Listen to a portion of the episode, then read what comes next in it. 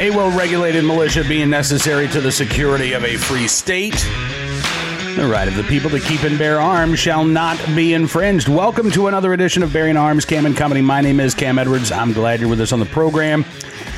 Although I got to tell you, I was hoping today would be the day we would get to talk about the Bruen decision. I was uh, hitting refresh every 10 minutes, starting at about 10 o'clock Eastern, as the uh, Supreme Court uh, released orders in, I believe it was six cases today, none of which were the uh, Bruen case dealing with the right to carry in New York. Uh, but the uh, Supreme Court has, I guess, gotten rid of some of the backlog. I think they're now down to 18 cases remaining in their term, Bruen among them.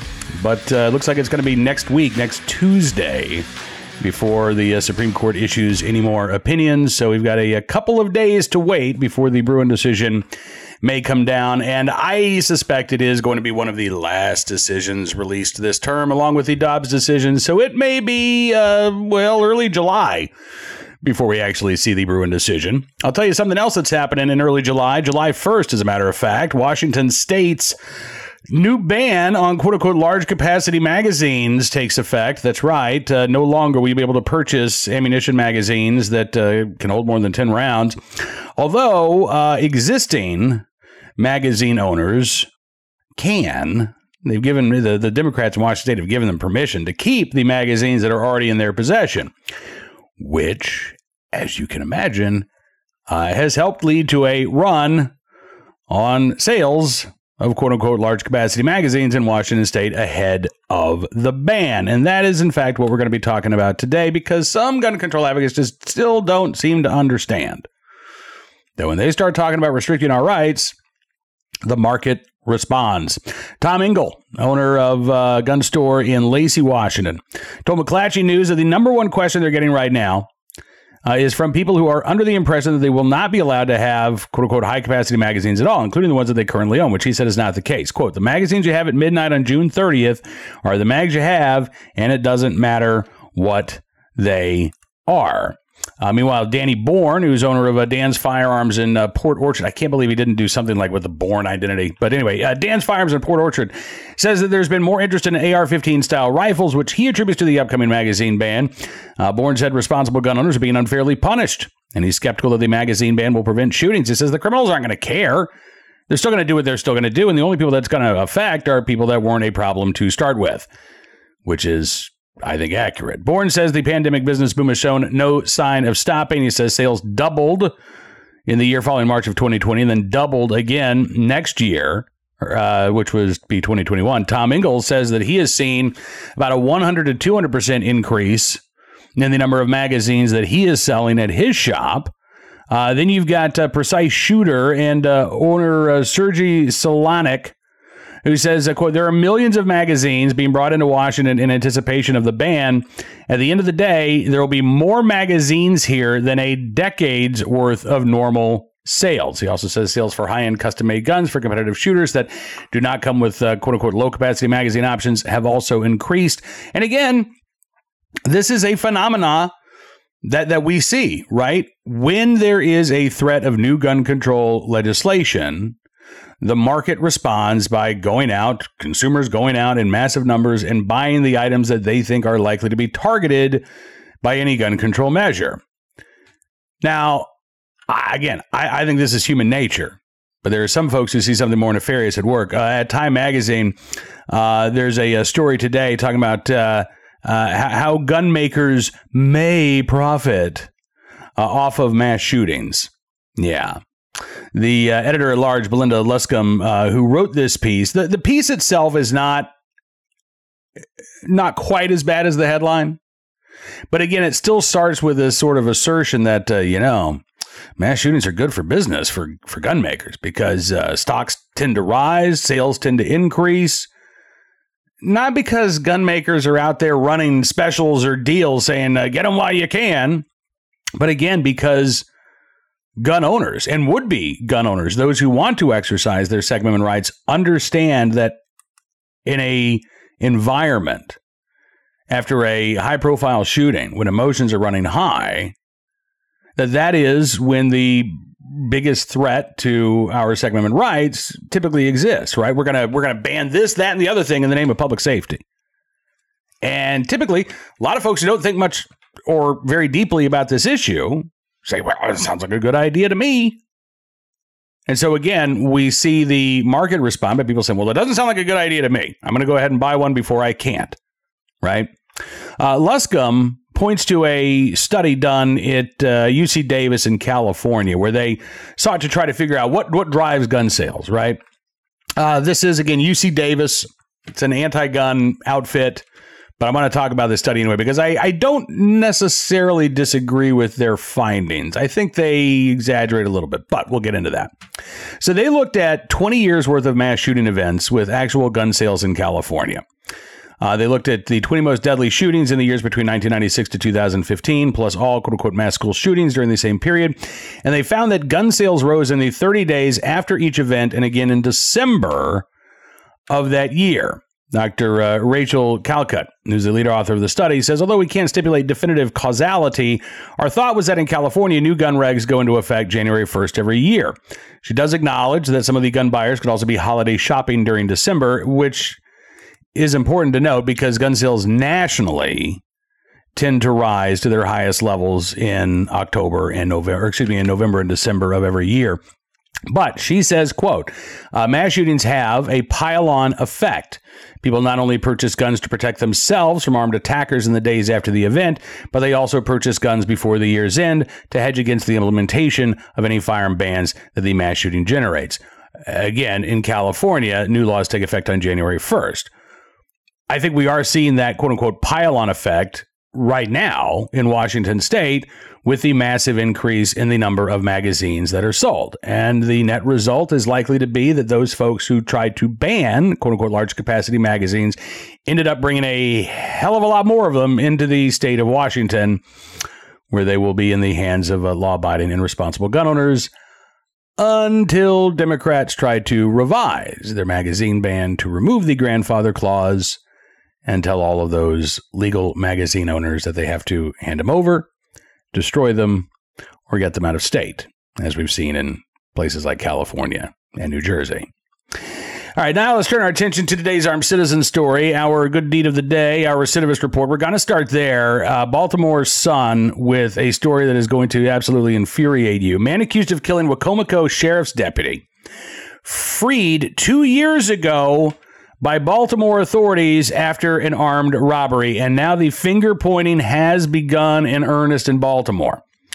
Austin Jacob Allen Davidson, who's accused of shooting and killing a Wicomico County Sheriff's deputy on Sunday, was set free by authorities in Baltimore just two years ago after pleading guilty to an armed robbery that he committed as a teenager. The Baltimore Sun says the details of his release have become a flashpoint for politicians and law enforcement officials in the wake of the deputy's death, with Governor Larry Hogan and the Wicomico County Sheriff criticizing the freeing of Davidson. The Office of Baltimore State's Attorney Marilyn Mosby issuing a statement on Tuesday seeking to deflect blame for Davidson's release, saying in this case the prosecutor secured a conviction and made a sentence, a sentence recommendation of jail time. But the court imposed a sentence of probation before judgment. As the Baltimore Sun says, that's not exactly true. The city did recommend a quote brief prison sentence, according to the Baltimore Sun, but a city prosecutor said in court that Davidson should be sentenced to time served and given probation, which also would have set him free. Baltimore Sun says that his public defenders have worked out a deal with city prosecutors that if Davidson could get into a juvenile placement program and succeed, prosecutors would agree to a sentence of probation before judgment, meaning if he completed probation, then his guilty plea would be vacated and he would have a clean record. But there was no opening uh, in that program.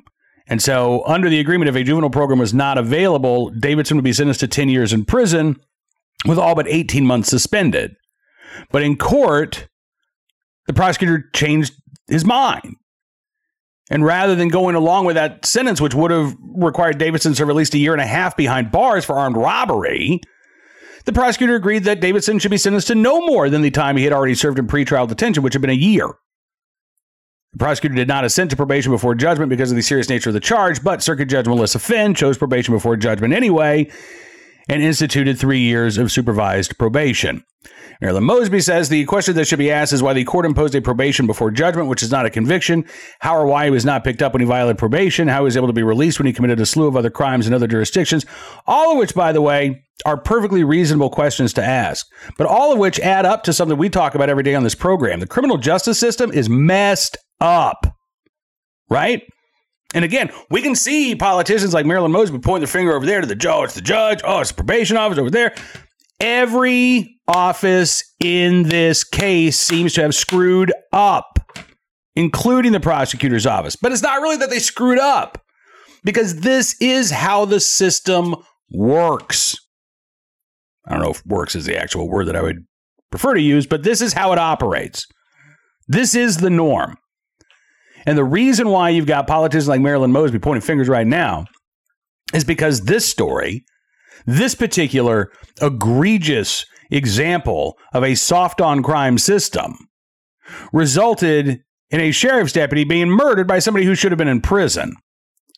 And so now this particular case has gotten news attention. It's in the news cycle, at least in Baltimore, at least for the next couple of days. But it'll fade away, it'll disappear, and the problems that are inherent right now in the criminal justice system, not just in Baltimore, but across the country, will remain.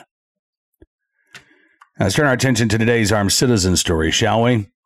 An armed Pennsylvania citizen returning fire at a, a man who was uh, shooting uh, at a, a woman in a Walmart parking lot in Pennsylvania. Christopher Carmona is facing charges including attempted homicide, aggravated assault with a deadly weapon, as well as possession of a prohibited firearm following the incident back on uh, June the 1st in Pittston Township, which is outside of Scranton. But according to Fox News, Luzerne County DA uh, Sam Sanguedolce told uh, local news station WNEP that a person who was legally carrying a gun at a nearby nail salon returned fire at Carmona after hearing gunshots and racing outside. The identity of that armed citizen remains unclear. Uh, police telling uh, local media that Carmona was going through the victim's car in the parking lot when he was allegedly confronted by the woman and then began shooting at her. The woman was uh, reported to be stable following the uh, shooting, uh, not suffering from uh, life threatening injuries. But again, who knows how much worse this could have been were it not for the quick thinking of that armed citizen who heard the shots being fired, raced outside, and then engaged that attacker. Now, today's good deed of the day, I mean, that's a pretty darn good deed, isn't it? So is this one, though. Got to tell you. Good Samaritan pays year rent for tri state veteran who feared losing home. Man, this one, I got to tell you, this one gets you right in the feels. Cincinnati, Ohio. James Bolin is a veteran of the Gulf War. He has uh, PTSD.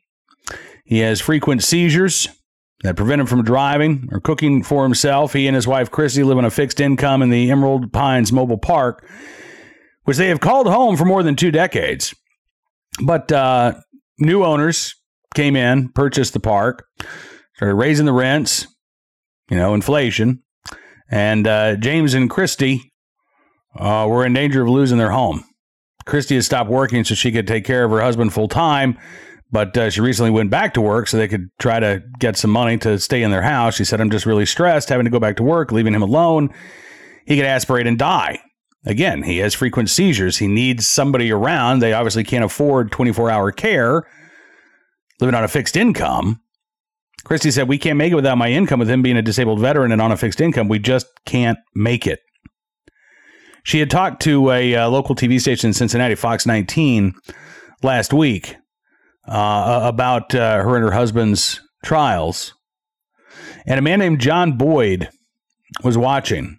He's the owner of Boyd Heating and Cooling. And he decided, you know what? I'm going to pay the rent for a year. Wrote out a check, sent it into the office. Done deal. He said, uh, I'm just glad that I'm able to help somebody make a difference in somebody else's life. He said, I mean that. That's what we're here for. When James Bolin heard what Mr. Boyd had done, uh, he said he didn't really want to take the money. He said it should go to somebody else who's more deserving. But then he was told, listen, man, the check's already been cut. It's already been cashed. Nothing more we can do. Bolin started to cry. He said, You look at the country and the shape it's in, and you say, Now, what was I fighting for? But talking to um, Boyd, he said, Today, you reminded me. Christy Bolin said, I just can't explain it. I'm just overjoyed. I'm just glad that I can be home with them. James Bolin said, You know, sometimes you want to give up, and then you get that little bit of extra that you need. Sometimes a little act of kindness just makes the world not seem so heavy. Amen to that. And in the right place, at the right time, willing and able to do the right thing. Kobe veteran and his wife in need. John Boyd, Boyd Heating and Cooling, there in Cincinnati, Ohio. We thank you for your very, very, very good deed. Now, that is all the time we've got for you on this edition of Bearing Arms Cam and Company. I want to thank you for being a part of the program as always. Don't forget to check out the website throughout the day for even more of the latest Second Amendment information that you need to know about. It is a critical time right now in the fight for our Second Amendment rights, and we've got you covered at the website. If you like what you see, you can always become a VIP subscriber as well. Just use the promo code GUNRIGHTS, and you'll get a significant savings on your VIP membership, which not only allows you to support the independent pro Second Amendment journalism that we do at Bearing Arms, but as our way of saying thanks for your support, we're going to give you exclusive content, news stories, analysis, stuff you won't find anywhere else, because your support does matter and does make a difference. So thank you as well. We'll see you back here tomorrow with another edition of Bearing Arms Cam and Company. But in the meantime, be well, be safe, and be free.